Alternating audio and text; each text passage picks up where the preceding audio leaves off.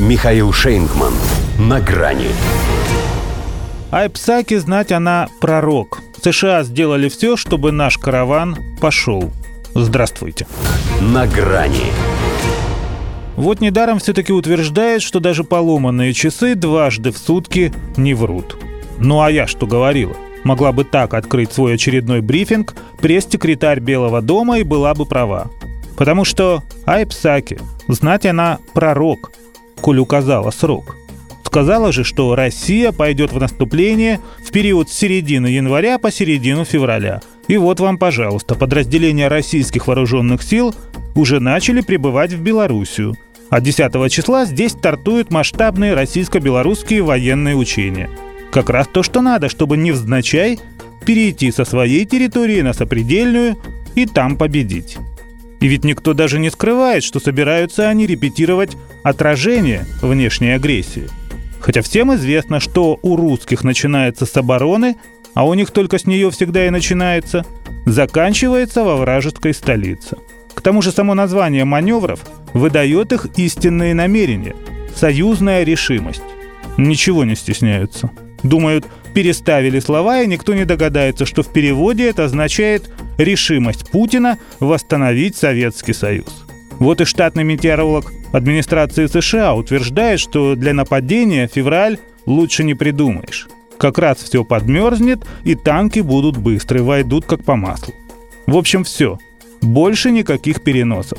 А то Вашингтон с ноября предупреждает, что вот-вот начнется, каждый раз откладывая вторжение России на Украину еще на месяц.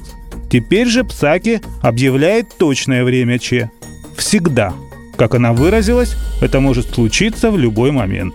А она, как мы поняли, знает, что говорит. Так что нам не отвертеться. Действительно, что мы в самом деле кокетничаем и уговаривать себя заставляем. Перед партнерами неудобно. Они же для нас все сделали, как для самих себя. Стрелочками направления главного удара разрисовали, сроки сдачи Киева сжали, военными трофеями для нас в ВСУ напичкали – даже более или менее пристойный повод нам придумали. Ну, как придумали, у фашистов подсмотрели. Не хотите, говорят, атаковать под своим флагом? Можно под чужим. Схема-то рабочая, Польша не даст соврать. Санкции, опять же, практически уже упакованы.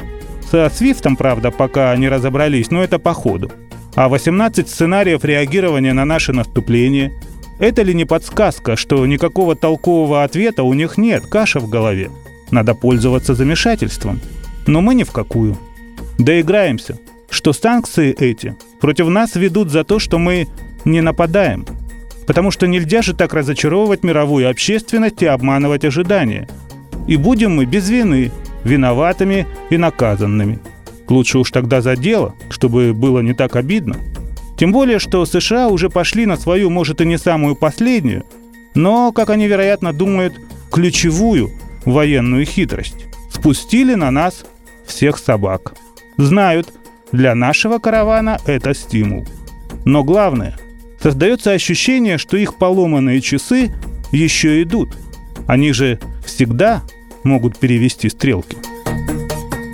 До свидания. На грани с Михаилом Шейнгманом.